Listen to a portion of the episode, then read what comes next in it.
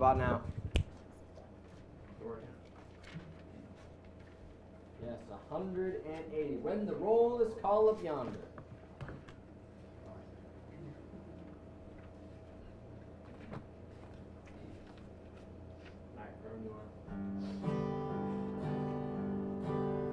When the trumpet of the Lord shall sound and time shall be no more, and the morning breaks eternal, bright and fair. The saved of earth shall gather over on the other shore, and the roll is called up yonder, I'll be there. When the roll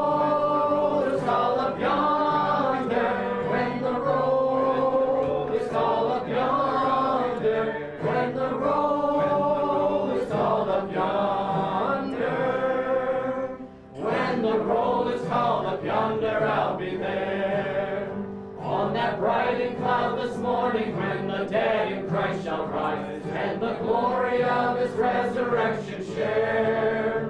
When his chosen ones shall gather to their home beyond the sky and the roll is called up yonder,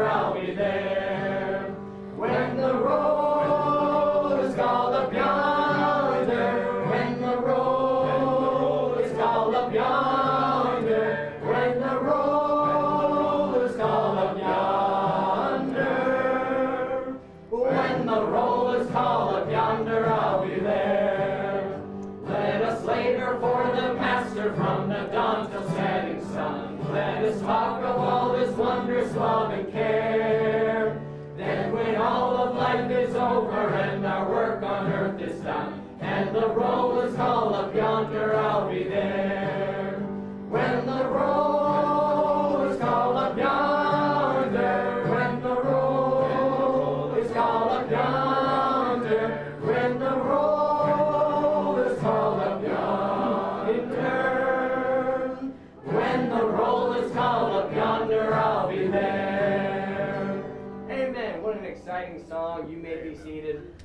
All right, we'll have Pastor come up, do announcements.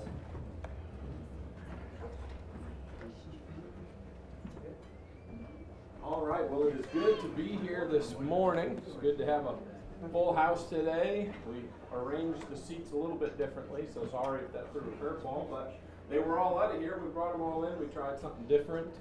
Uh, so it, I think it makes a little better foyer space back there. So hopefully that works out well for us. Uh, but it is good to be here.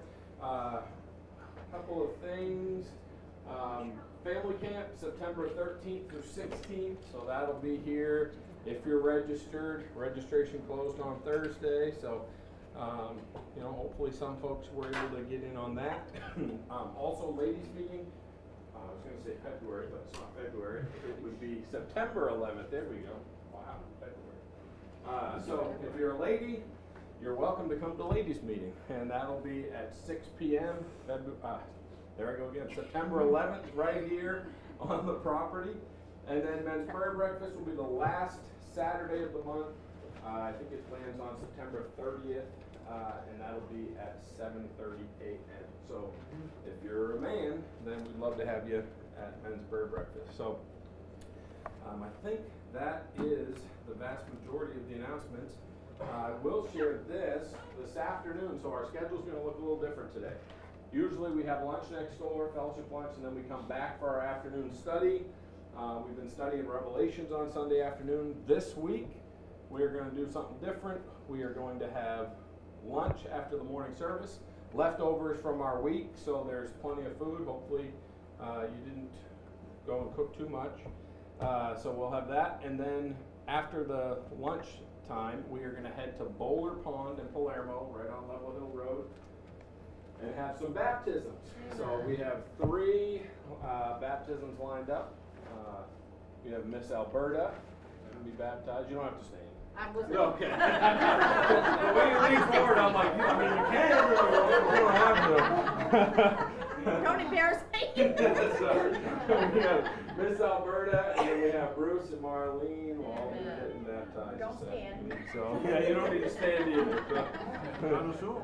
No, you'll get your you'll get your moment of fame, and then you'll get wet. So we'll, it'll be good. But, uh, uh, so I pray if you're able to, you can come come and be a part of that. It'll be a blessing. And, uh, uh, you know, no doubt God is in that.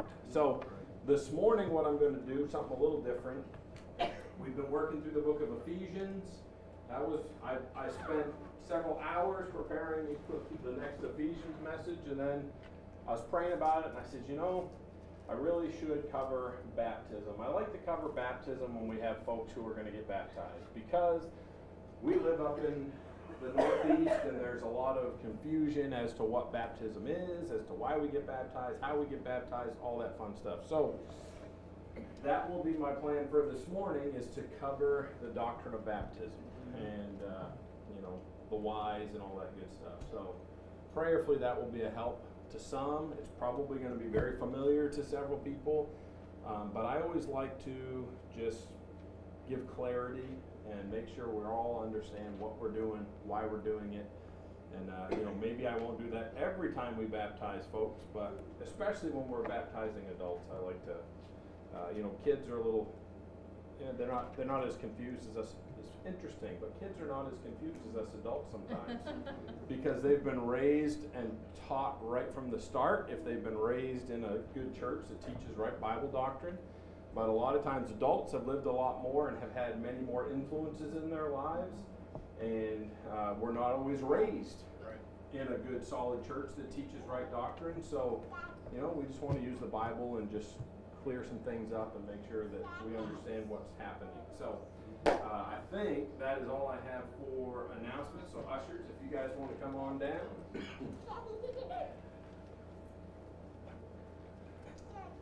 Caleb, can you pray for the offering button? Yes, sir. God, thank you for this wonderful day, Lord. Please bless the offering, Lord. Please lead the pastor to the message that he's prepared for us, Lord. Please uh, move your spirit through us today, Lord, and bless our hearts with the message, Lord. In Jesus' name, amen. amen.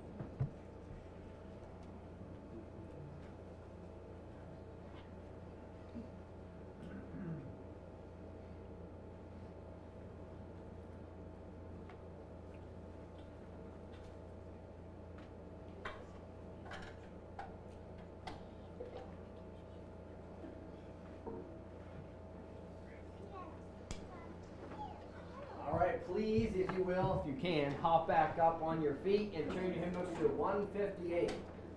158. It's funny, nobody literally hopped up back on your feet.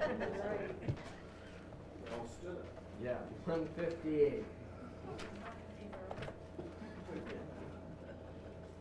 In the sweet by and by.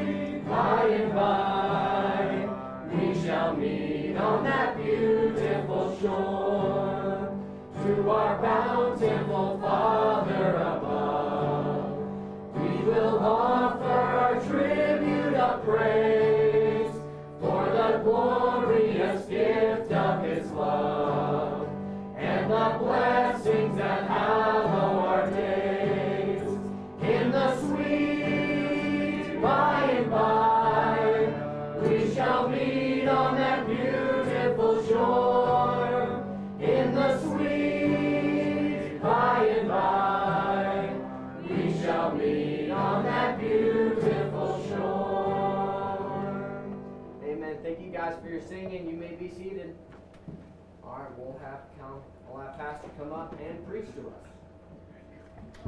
First, Elizabeth and I are going to sing a special. It's one you've already heard this past week, but I said, well, we can't go five days with several specials a day and then come to church on Sunday and not have at least one. So we're going to do this one for you again. It's called Worry Ends Where Faith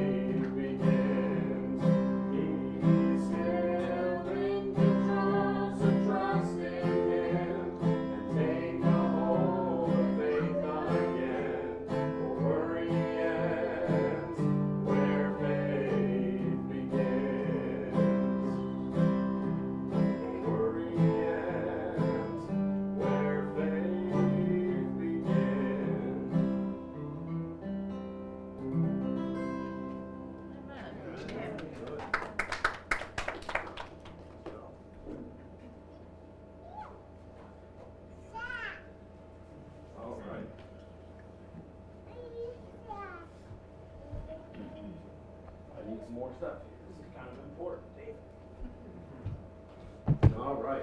You know, I was thinking about that song this morning while I was getting ready for church and thinking about just decisions that we've had to make recently as a family and that we have to make coming up and just all these different things. And, you know, if I'm honest, over the last several weeks, I've lost sleep over things I've been stressed about and and having to make decisions about and all that fun stuff and and uh, you know I pray about them and then I get to a place where I say, all right, I'm just going to give it to the Lord. And then what the chorus of that song says, leave it there. That's the trick. Is yes, we so frequently come to the conclusion where it's like, okay, I just got to give this to the Lord. I got to trust Him with it. And then a day later, or maybe that next night while you're trying to sleep, or several days later, We start stressing over something we just gave to the Lord a couple days ago. So when we give it to Him, we just got to leave it with Him. And uh, that can be a real challenge for us. That can be a struggle. But it is, it is a great truth that when we give it to Him, first off, we just got to give it to Him. We got to give our cares to Him. We got to let Him have those things in our lives, those decisions, pray over them, and trust the Lord with them. All right, Acts chapter number 8 is where we're going to be. The, the book of Acts, chapter number 8. The, the book of Acts is a unique, it's a unique book. It's a historical book. It records uh, the early stages of the church, where it began, and then uh, up on through some transition that takes place. I believe in the early part of Acts, the kingdom is still being offered to Israel, but it's still rejected by Israel, and then we roll into full blown church age or church time, whatever you want to call it. Uh, and so sometimes there are things that take place in the book of Acts now, all scripture is profitable for doctrine, for proof, for correction, for instruction in righteousness. The man of God may be perfect, truly furnished unto all good works, right? We understand that. But there are sections of scripture where maybe this particular thing is doctrine, but it might not be doctrine for the church. It might have been doctrine for Israel or for a different period of time. And and the unique thing about the book of Acts may have been doctrine for the first century or for the apostolic church before the apostles were passed on. So there are things that take place in the book of Acts that we don't see happening in the church now, like some of the sign gifts in particular. Uh, those don't exist any longer. Uh, so I say that to say we may touch on some things, and I'm not going to have time to. Uh, go through and work through everything we might see that could cause us to go, What? They were speaking in tongues? What is that? Why don't we speak in tongues? We're not going to get into all that today, uh, but just I'm going to tell you now. I don't know if it'll come out again when we get when we read this, but the sign gifts, for instance, speaking in tongues is something that has ceased according to Corinthians. It is no longer taking place. Um, so, uh, anyways, God used it for a time, particularly during the time where, uh, you know, the church was in its early stages and the emphasis was on trying to get Jews to come to Christ. What does the Bible say? A certain group of people require a sign. Anybody know who that group is? Right. Jews require a sign. Therein were the sign gifts used. Uh, now, when that which is perfect is come, I believe it's talking about the Word of God. Uh, we have the Word of God in its complete entirety. It has been all penned down, it has been all preserved. So, the sign gifts proved those people who were recording the Word of God that they were, in fact, God's, God's men. And uh, now we have, excuse me, the Word of God. We don't need those sign gifts anymore. One more little disclaimer if you hear me cough, I'm not sick. Uh, I'm dealing with some acid from. I did have ice cream yesterday. That's probably not helping. But honestly, the food that I've eaten over the last week during the meeting and everything, and then we've got this coffee that was seemed to be really low acidity, but all of a sudden the last several days, maybe it's a mixture of that and the food. Uh, it's been really irritating my esophagus. So I just don't want people to panic. I'm not passing germs. It is it is acid. I can feel it burning right now. So that's what's going on. Don't don't panic if you hear me cough. I don't have the Rona. It is not a thing for me right now. All right, Acts chapter number 8. Let's go ahead and stand together. We'll read some scripture and then we will pray and be seated. Acts chapter number 8 verses 26 down through verse 40. This is probably familiar for some, maybe not so much for others. Uh, prayerfully, it'll be somewhat familiar by the time we're done. All right, Acts chapter 8, beginning in verse 26, it says, And the angel of the Lord spake unto Philip, saying, Arise and go toward the south unto the way that goeth down from Jerusalem unto Gaza, which is desert. And he arose and went, and behold, a man of Ethiopia, an eunuch of great authority under Candace, queen of the Ethiopians, who had the charge of all her treasure and had come to Jerusalem for to worship, was returning, and sitting in his chariot read Esaias the prophet. Then the Spirit said unto Philip, Go near and join thyself to this chariot. And Philip ran thither to him and heard him read the prophet Esaias and said, Understandest thou what thou readest? And he said, How can I, except some man should guide me? And he desired Philip that he would come up and sit with him. The place of the scripture which he read was this He was led as a sheep to the slaughter, and like a lamb dumb before his shearer, so opened he not his mouth. In his humiliation, his judgment was taken away, and who shall declare his generation? For this, uh, for his life is taken from the earth. And the eunuch answered Philip and said, I pray thee, of whom speaketh the prophet this? Of himself or of some other man? Then Philip opened his mouth and began at the same scripture and preached unto him Jesus. And as they went on their way, they came unto a certain water. And the eunuch said, See, here is water. What doth hinder me to be baptized? And Philip said, If thou believest with all thine heart, thou mayest. And he answered, uh, answered and said, I believe that Jesus Christ is the Son of God. And he commanded the chariot to stand still, and they went down both into the water, both Philip and the eunuch, and he baptized him. And when they were come up out of the water, the Spirit of the Lord caught away Philip, that the eunuch saw him no more, and he went on his way rejoicing. But Philip was found at Azotus. Well, we're not supposed to read this one, but that's okay. And passing through, he preached in all the cities till he came to Caesarea. Let's go ahead and pray. Our Heavenly Father, we thank you for today. Thank you for your word. Thank you for the opportunity, excuse me, the opportunity we have to study the scriptures. Help us, Lord, as we consider the doctrine of baptism and exactly what it is that you have for us this morning. I pray that you would help us to uh, have clarity as to what the doctrine of baptism, what baptism actually is. Help us to have clarity as to why we are baptized and how we're baptized. Lord, we just want uh, you to be honored and glorified, not just in the message, but in what we do today, including the baptisms. And I just pray, Father, that you'll help us, that you'll bless all those involved and all those that are here today. And we look forward to what you have for us. We love you. We ask these things and pray them all in Jesus' name. Amen. You are dismissed. We don't have a screen today. Forgive me. I, I worked on. Did I say dismissed? You may be seated. Don't go. Don't go. Wow. boy, oh boy. I was doing that. Well, actually, remember earlier when I said February 11th? Oh, boy, oh boy. I drank a lot of coffee today, too. I don't, maybe I need some more water. I don't know what is going on. My brain is just Remember how I said losing sleep over things? Yeah.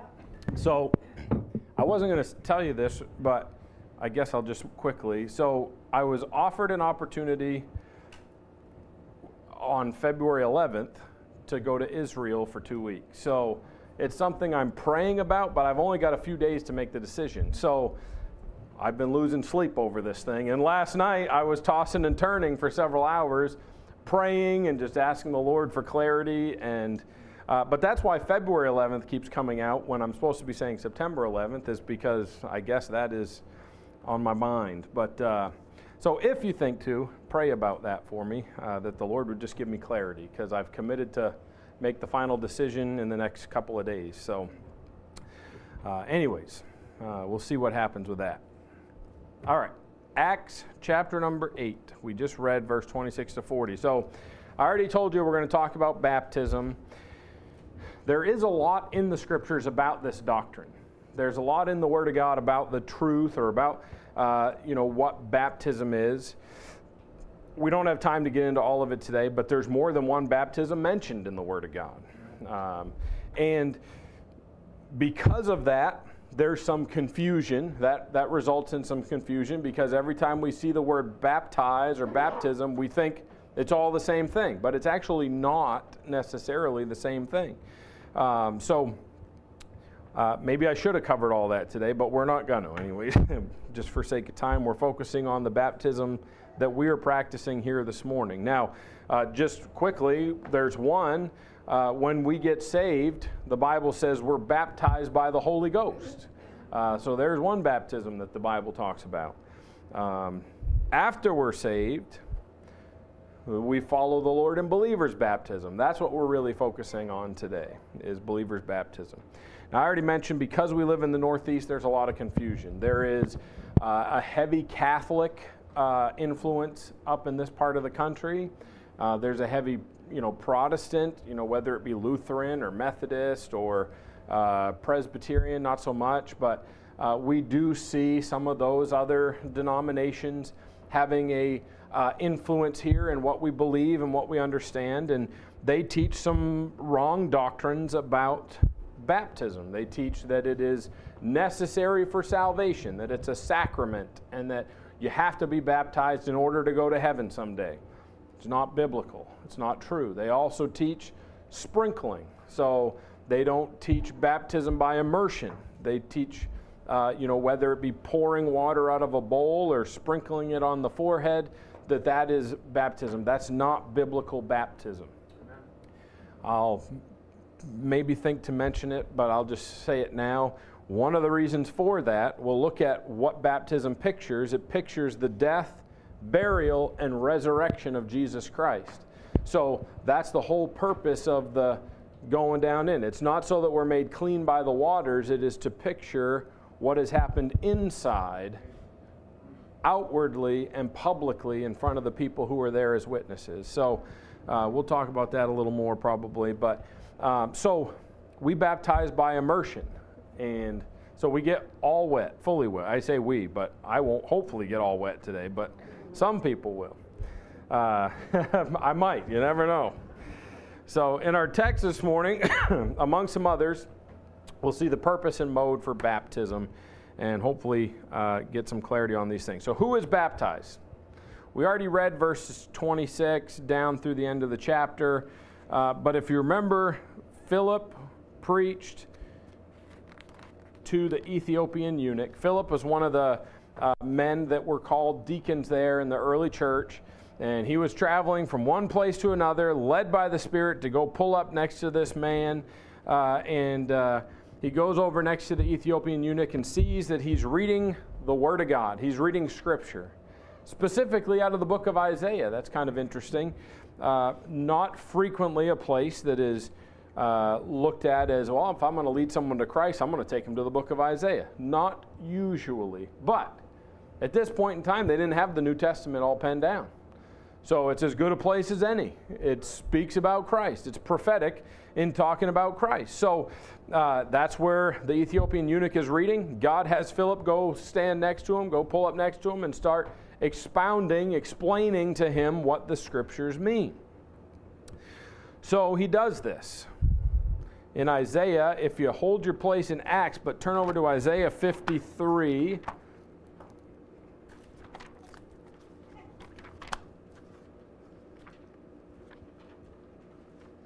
This is the scripture that the Ethiopian eunuch was reading. Isaiah chapter 53.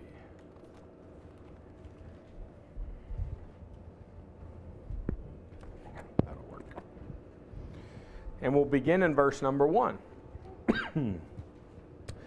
it says, Who hath believed our report? And to whom is the arm of the Lord revealed? For he shall grow up before him. This is speaking about Christ. For he shall grow up before him as a tender plant and as a root out of a dry ground. He hath no form nor comeliness, and when we shall see him, there is no beauty that we should desire him. So we're going to read a little further. But when Christ was here on the earth, this was speaking hundreds of years before Christ was ever born. When Christ would be on the earth, he was not going to be uh, look like some kind of supermodel or some kind of uh, he wasn't going to be attractive in the sense that people would see him and be like, wow, look at that guy.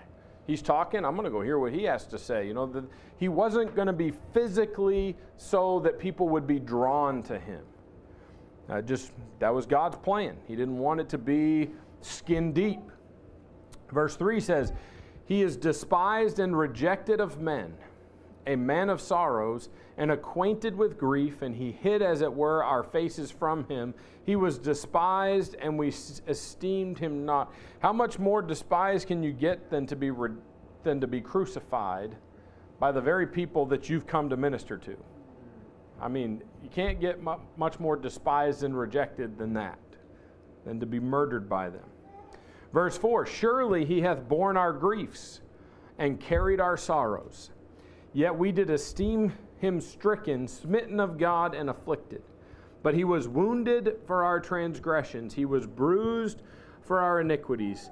The chastisement of our peace was upon him, and with his stripes we are healed. So he was beaten, he was scourged, that is to be whipped across his back. Those are the stripes the bruising, he was beaten, his beard was plucked from his face, the crown of thorns pressed upon his head.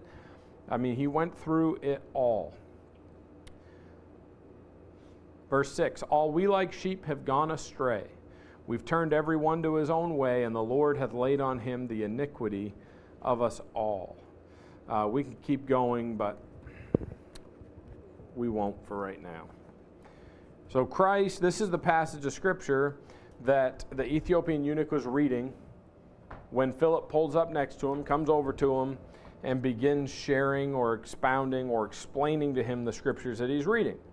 If you remember in our text, when he, uh, in verse 30, and Philip ran thither to him and heard him read the prophet Isaiah and said, Understandest thou what thou readest? And he said, How can I, except some man should guide me? You know, how can I understand it unless someone explains it to me? So that's exactly what he did. This gave him the opportunity to learn what the passage is speaking about. It was speaking about Christ, him coming, him paying the sacrifice for our sins so that one could be saved, could be born again, can be redeemed. So, you know what the Bible says about salvation and how many ways there are to receive it? Well, John chapter 14. Whoops. We're going to look at two quick verses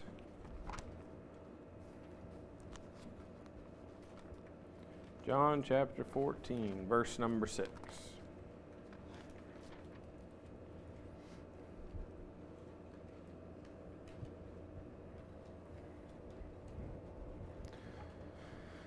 It says, Jesus saith unto him, I am the way, the truth, and the life. No man cometh unto me. Uh, no man cometh unto the Father but by me. There we go.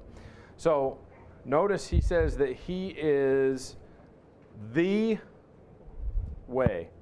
What does that mean about? It's clearly saying it's a singular thing, right? The way. There's only one. I am the way, the truth. Again, there's only one, and the life, only one. No man, not one, cometh unto the Father but by me, who is the way, the truth, and the life. He's the only one. He's the only way through Jesus Christ and the sacrifice that we just read about over in Isaiah. It is the only way to the Father, to heaven. All right, Acts chapter number 4. Acts chapter number 4.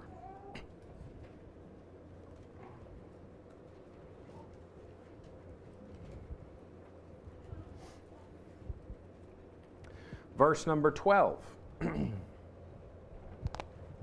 Both of these verses probably several people have memorized, but we're going to turn to them anyways. Acts chapter 4, verse 12. Neither is there salvation in any other, for there is none other name under heaven given among men whereby we must be saved. Who, what is that name? We know that it is Jesus Christ. He is the only way to salvation. So, uh, you know, that's pretty clear in the Word of God. We could turn to other passages, but I don't want to labor this one point all day long. Uh, we, I think we get the gist here. So, back in Acts chapter 8, verse 36 to 39, says, And as they went on their way, they came unto a certain water. And the eunuch said, See, here is water. What doth hinder me to be baptized? And Philip said, if thou believest with all thine heart, thou mayest. All right? There is there is examination point number 1. What's the next one? There isn't one. And Philip said, If thou believest with all thine heart, thou mayest. And he answered and said, I believe that Jesus Christ is the Son of God.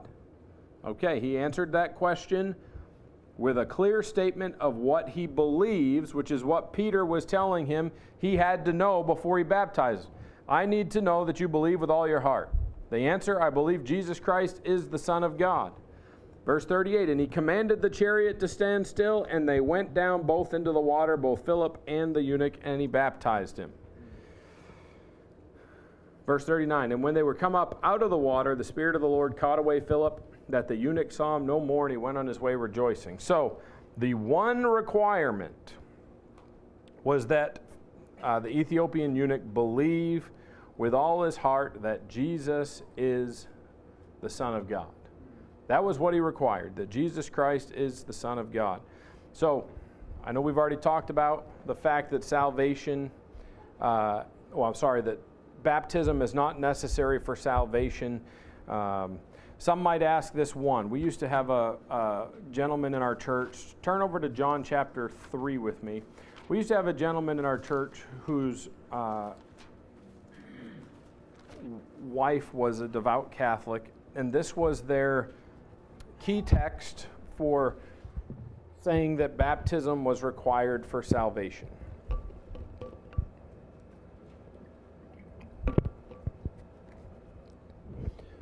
Says, beginning in verse number 1 down through 7, it says, There was a man of the Pharisees named Nicodemus, a ruler of the Jews. Now, real quick, before I go any further, my goal is not to bash on other religions. I'm not trying to bash on Catholics. I'm simply saying Catholics have a strong influence here. So, a lot of people here have a Catholic background. So, I'm not trying to bash on Catholicism. I'm simply trying to take their wrong teaching in this instance and just give us clarity as to what the Bible says about it. Um, so that's my goal. So I just uh, you know, we're not, I'm not Catholic. I was, when I was born, my parents were practicing Catholics. Uh, but praise God, they got saved, and now we're, we're Bible believers. We're Baptists. All right, so it says, There was a man of the Pharisees named Nicodemus, a ruler of the Jews. The same came to Jesus by night and said unto him, Rabbi, we know, uh, we know that thou art a teacher come from God, for no man can do these miracles that thou doest except God be with him. Here's where the confusion starts to come in. Jesus answered and said unto him, Verily, verily, I say unto thee, except a man be born again, he cannot see the kingdom of God. We'll touch on that in a moment. Nicodemus saith unto him, How can a man be born when he is old? Can he enter the second time into his mother's womb and be born? Jesus answered, Verily, verily, I say unto thee, except a man be born of water and of the Spirit, he cannot enter into the kingdom of God. That which is born of the flesh is flesh, and that which is born of the Spirit is spirit. Marvel not that I said unto thee, Ye must be born again. Okay. so, except a man be born of water and of the Spirit, clearly that must be baptism, right? I mean, that's what is often taught and that is where the confusion lies about this passage. But as the scripture continues, it explains a little further what it actually means. Right. We have water and we have spirit. In the very next verse, that which is born of the flesh and that which is born of the spirit. So we have it explained in the next verse. Being born of the water is not talking about baptism, it's talking about the natural birth that every human goes through. What is, what is stated or what, what happens at birth? A woman's something breaks, right? Water breaks, right? Uh, and then you have a birth in the flesh. We have to be human beings in order to be saved. That's what it boils down to. We have to be alive as human beings. Ephesians 2 tells us while we might be alive in the flesh, we are dead in the spirit. So, that being born again is the second birth, and that is that we go from being physically alive but spiritually dead to being physically alive and spiritually alive. That's the, that's the second birth. That's what being born again is. Now, so when when uh, Jesus said in verse 3, Verily, verily, I say unto thee, except a man be born again, he cannot see the kingdom of God, that's what he's talking about. We have to have been quickened spiritually, like it talks about in Ephesians 2. Ye who were dead in your trespasses and sins, hath he quickened together with him. Uh, and I can't remember the, the rest of it all of a sudden. But, anyways, we have to be quickened by the Spirit, made spiritually alive in order to be saved and one day spend eternity with Christ. So that's the spirit and the flesh. So, interestingly, there are two births available, there are also two deaths available. Every single human being that lives except for the those who would be raptured out of here, I suppose, which I don't know all of how that's going to work, but those who live on this earth all die a physical death. It happens. Just like we have a physical birth, we have a physical death. This body eventually gives out. There comes a point where we breathe our last breath, where this heart stops beating. That happens to every single human being? Well, once we die, our soul goes somewhere, our soul and our spirit. It either goes to hell, where it awaits the final judgment, or it goes to heaven, where we are with Christ until the resurrection. And then we'll be with Christ for all of eternity, but understand there's some other things that take place in the future. So if we are uh, so, all those who are in hell at the great white throne judgment, their souls will be cast into the lake of fire where they will be in torments for all of eternity. So, it's like this we have a choice. One birth receives two deaths, two births will receive one death. If we've been born twice, we will die once, the physical death, but we'll live for all of eternity with Jesus Christ. If we've only been born once, the physical birth, we will die twice, the physical and the spiritual. I pray everyone here has been born twice. If you haven't been born twice, you can be born today, born again today. So, Acts chapter number 16, let's look at this passage here. Acts chapter number 16, verse 25. We see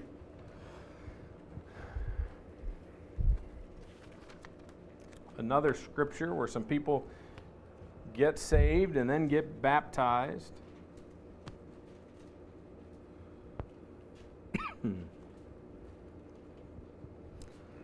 Verse 25, it says, And at midnight, Paul and Silas prayed. So they're in prison, just so you know. And sang praises unto God, and the prisoners heard them. And suddenly there was a great earthquake, so that the foundations of the prison were shaken, and immediately all the doors were opened, and everyone's bands were loosed. And the keeper of the prison, awaking out of his sleep and seeing the prison doors open, he drew out his sword and would have killed himself, supposing that the prisoners had been fled. But Paul cried with a loud voice, saying, Do thyself no harm, for we are all here.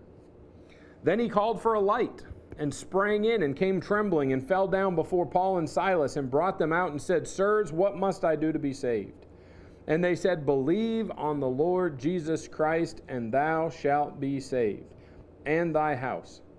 Do we see baptism in that verse? We see no baptism in that verse. Is there baptism in this passage? Well, let's read a little further. And they spake unto him the word of the Lord and to all that were in his house. And he took them the same hour of the night, and washed their stripes, and was baptized, he and all his straightway. And when he had brought them into his house, he set meat before them, and rejoiced, believing in God with all his house. So, once they were saved, once they believed, they were then baptized. That's where we get the name believers' baptism. We believe first, then we're baptized. Why get baptized? Back in Acts chapter number 8, We'll look here quickly. Verse 36 and 37. It says, And as they went on their way, they came and a certain water, unto a certain water. And the eunuch said, See, here is water. What doth hinder me to be baptized? Philip said, If thou believest with all thine heart, thou mayest. He answered and said, I believe that Jesus Christ is the Son of God. So why get baptized?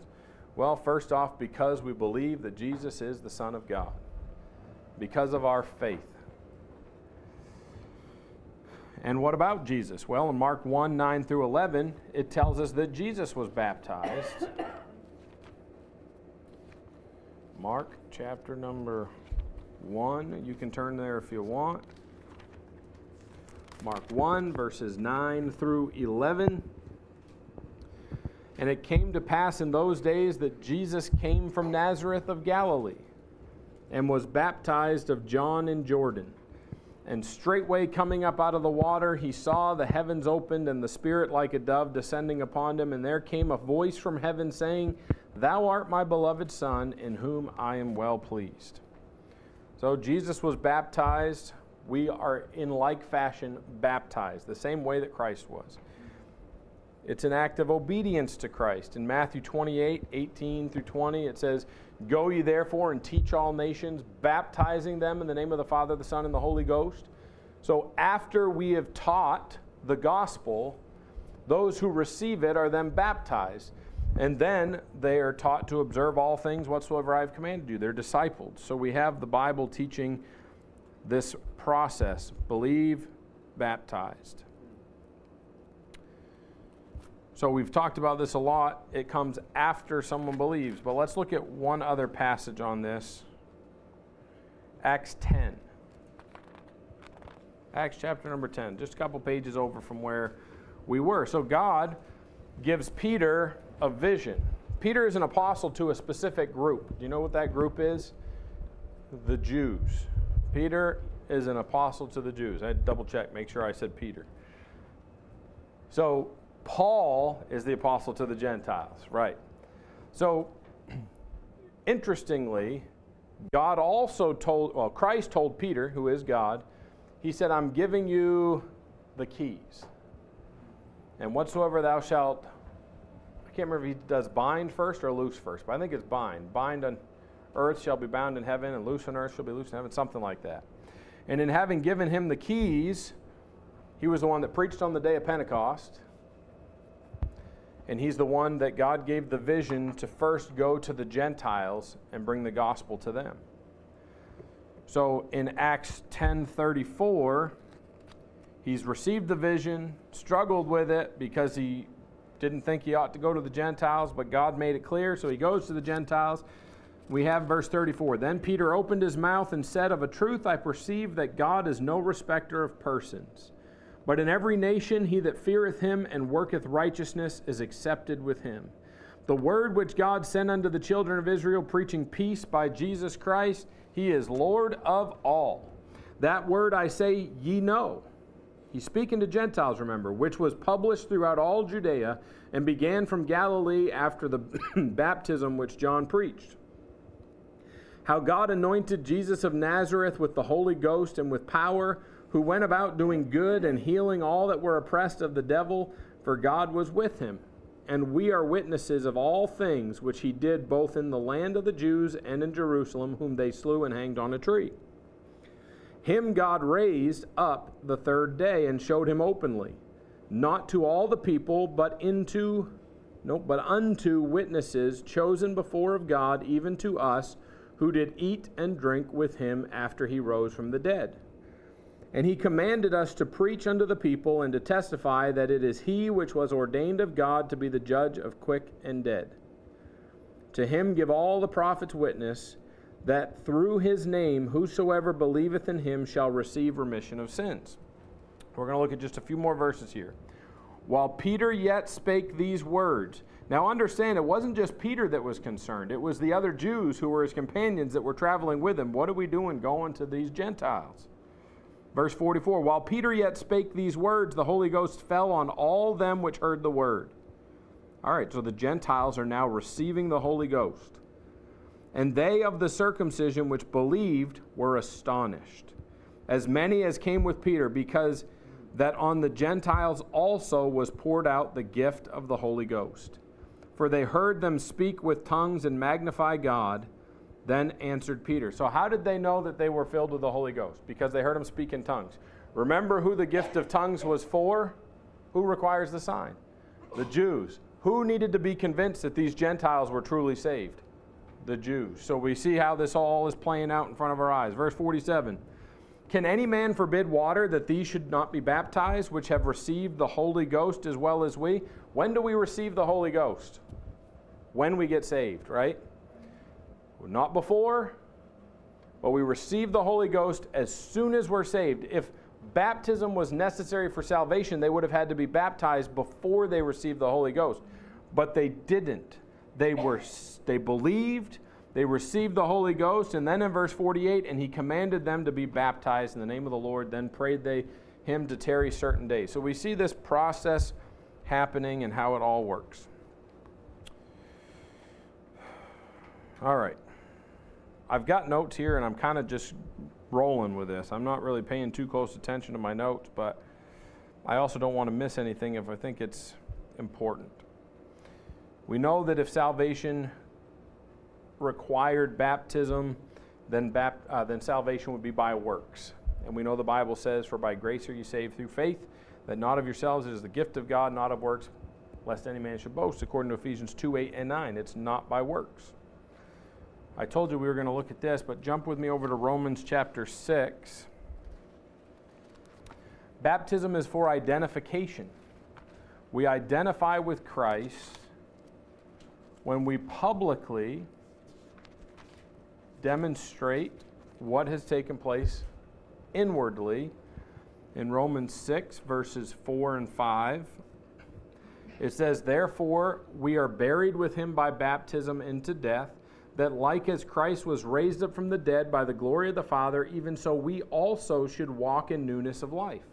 For if we have been planted together in the likeness of his death, we shall be also in the likeness of his resurrection.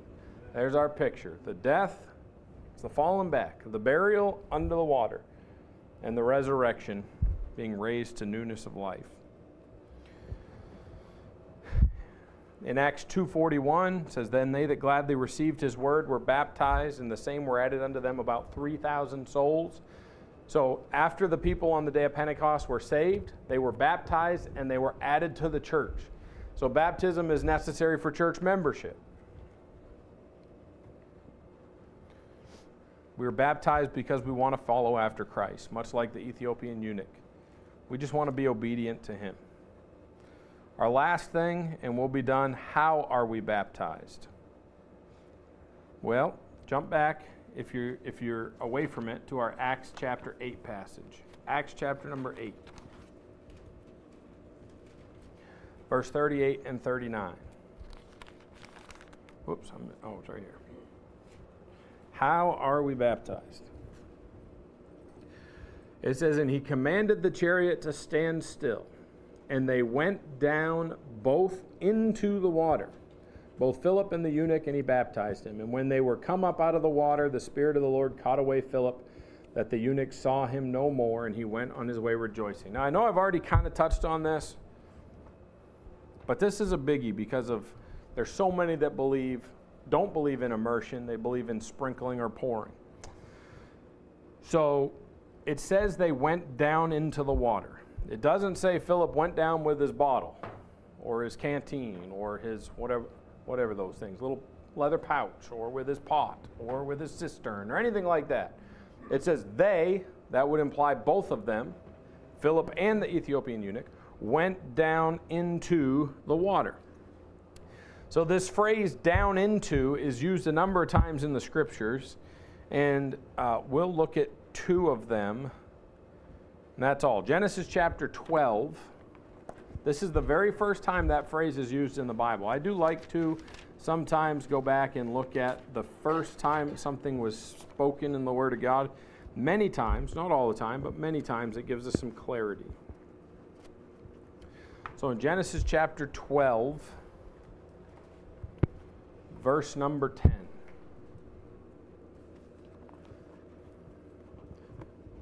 10. excuse me, it says, And there was a famine in the land, and Abram went down into Egypt to sojourn there, for the famine was grievous in the land. So, you know, we don't think when it says that he went down into Egypt, he went just put one foot in Egypt and had one foot and wherever. You know, we don't think that. We know he went into that country, all the way in. Because it says he sojourned there. So that word sojourn speaks of temporarily residing, a temporary residence there in Egypt. So he went all the way in. Uh, Proverbs chapter 18, if you jump over here. Proverbs chapter number 18. And verse number 8.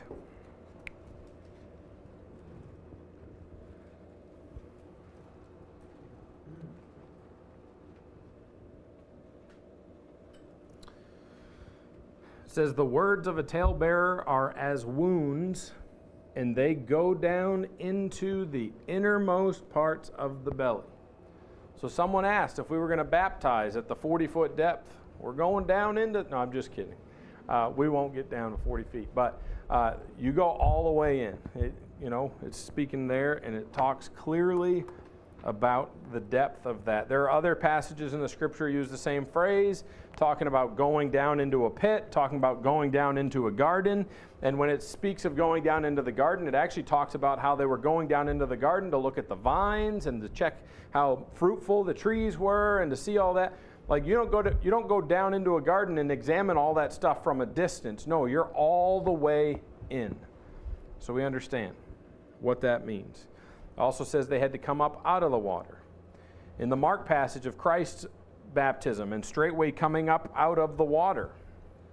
Same thing over in Philippians. Ah, sorry, in Acts. So we see all these things. We see the consistency of the Word of God and we see what it actually means.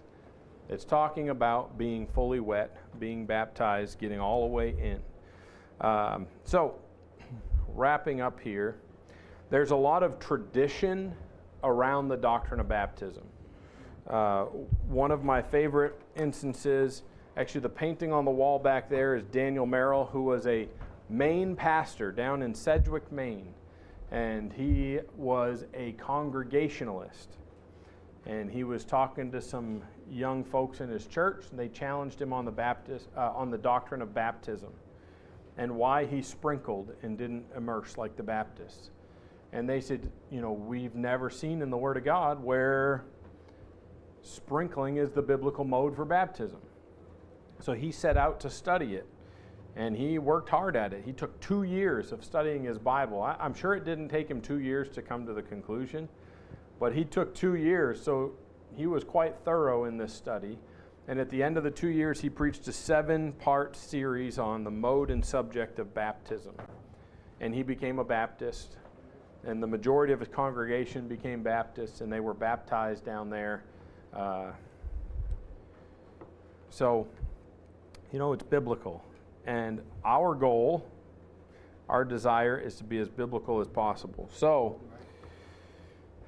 I pray that there was some clarity in this message, and that if there was any confusion on what baptism is, on why we get baptized, or how we get baptized, my prayer is that we have uh, some clarity in that now.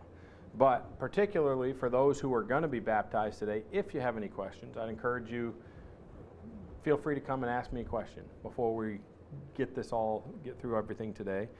And if you need to be baptized, feel free to ask uh, or talk to me about that. I mean, we couldn't do it today, probably, but if not, uh, we can at some point. So. Anyways, that's what I have for today the doctrine of baptism. Next week in Ephesians, we've spent several weeks preaching through the home. I was going to move on from this passage. I'm not preaching on the home anymore for now. But the passage in Ephesians 5, the end part, talking about marriage and the husband and wife. You know, I got some folks, some good friends of mine that don't believe that the church is the bride of Christ. I believe it is. And we're going to look at that passage and we're going to look at some other scriptures. And I'm just going to show you why I believe biblically that the church is the bride of Christ. Um, so that's what we're going to do next week. That's what I spent several hours this week working on, and uh, but the Lord led a different direction today. So we will talk about the church being the bride of Christ. And you know there are some, there is a particular, I think, beautiful picture out of the Old Testament that depicts this whole thing. Uh, I'll give you a hint. It's in the book of Ruth. And we're not going to go into great, you know, I'm not going to do a study through the book of Ruth, but we'll look at it briefly and look at that picture. And boy, it's just something we don't want to miss. So I'd encourage you if you can be here next week for that. We're, we're going to look at that. But let's go ahead and pray. We'll fellowship for a little bit. Hey, I've been preaching long lately. This is actually pretty short this morning. So, uh, we'll have hot food this afternoon. I'm just kidding. All right, let's go ahead and pray. Our Heavenly Father, we thank you for today. Thank you for your word. Thank you for the fact that we can understand truth through studying your word. And Lord, I know we did jump around quite a bit today. I know I went through some things. Maybe I went a little fast through some things. Um, Lord, I pray that we understand uh, what we need to understand about baptism what it is, why we do it, and how we do it. And Lord, if there are any questions from especially any of the folks who are getting baptized today, I pray they'd, they'd be comfortable to pull me aside and ask me uh, their questions so I can try to help them, Lord. I just pray that you'd bless all that we are doing today. I pray that you would be honored and pleased and glorified. And Father, we just thank you for the many blessings you give us. Thank you for loving us. Thank you for your Son, Jesus Christ. He's the reason for all of this, Lord. He's the reason we're here. He's the reason we assemble. Every time we assemble, He's the reason we preach your holy word. He's the reason we're going to have some baptisms today. Lord, He's the reason that we are saved. And I pray we don't forget the importance of our Savior. Lord, I just pray you bless our day. Before we close the prayer this morning, is there anyone that would slip their hand up and say, Pastor, I can't say for certain that I have ever been born again? We talked about it for a little while. You must be born again. If you're here today and you'd say, I know I've been born physically, I'm here, but I can't say I have ever been spiritually born. If you're here today and that's you, would you just slip up your hand? I need to trust Christ as my personal Savior.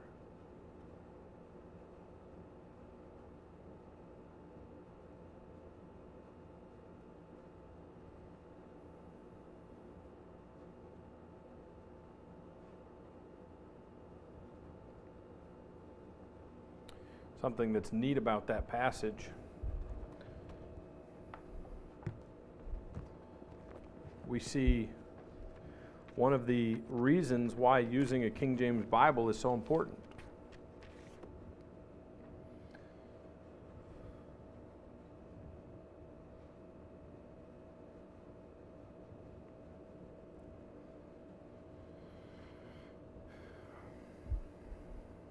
In verse 3, Jesus answered and said unto him, singular, Verily, verily, I say unto thee, plural except a man be born again.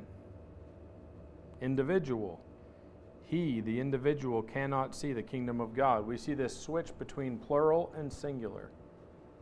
Everyone must be born again, but it is an individual choice. Every single person has to choose to be born again, to trust Christ as their Savior. And it is an individual decision. If you're here today and you've never trusted Christ as your personal Savior, you can get it settled today. And I'd encourage you, if you stick around, feel free to pull me aside. I'd happily show you from the Bible how you can know you're saved. Let's go ahead and pray. Our Heavenly Father, thank you for today. Thank you for your word. Thank you for the truth that we find in the Scriptures. And Lord, I pray that you would help us to know and understand what we're doing today as we go and have these baptisms. I pray you bless the food to our bodies next door, bless the fellowship, and I pray you'd give us a great day with your people, uh, worshiping you and, and fellowshipping with one another. Lord, I just pray you bless all the things that we've got remaining for the day, and we pray again that you would be honored and pleased in all of it. Father, we love you, we praise you, and we thank you for all you do. In Jesus' name,